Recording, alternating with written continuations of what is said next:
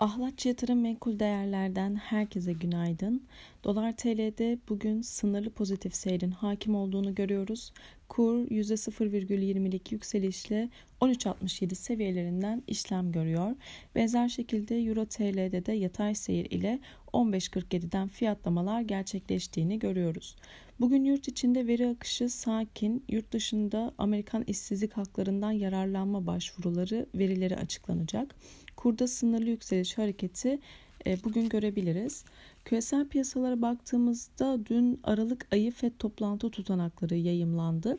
FED yetkilileri güçlenen ekonomi ile yükselen enflasyonun faiz artışının öngörülenden daha erken ve daha hızlı gerçekleşmesine neden olabileceğini belirtti.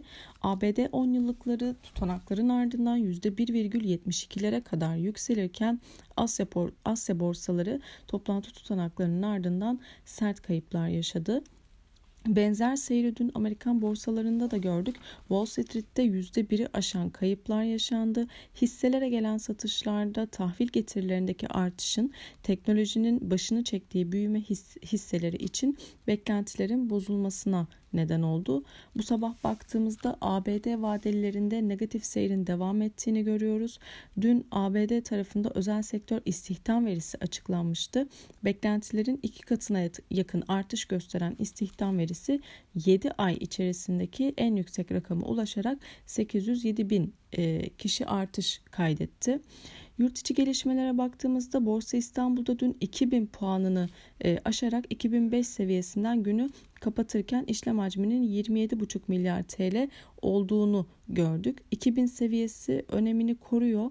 Bugün içeride önemli bir veri akışı bulunmasa da yurt dışına bağlı olarak satıcılı bir seyrin hakim olabileceğini söyleyebiliriz.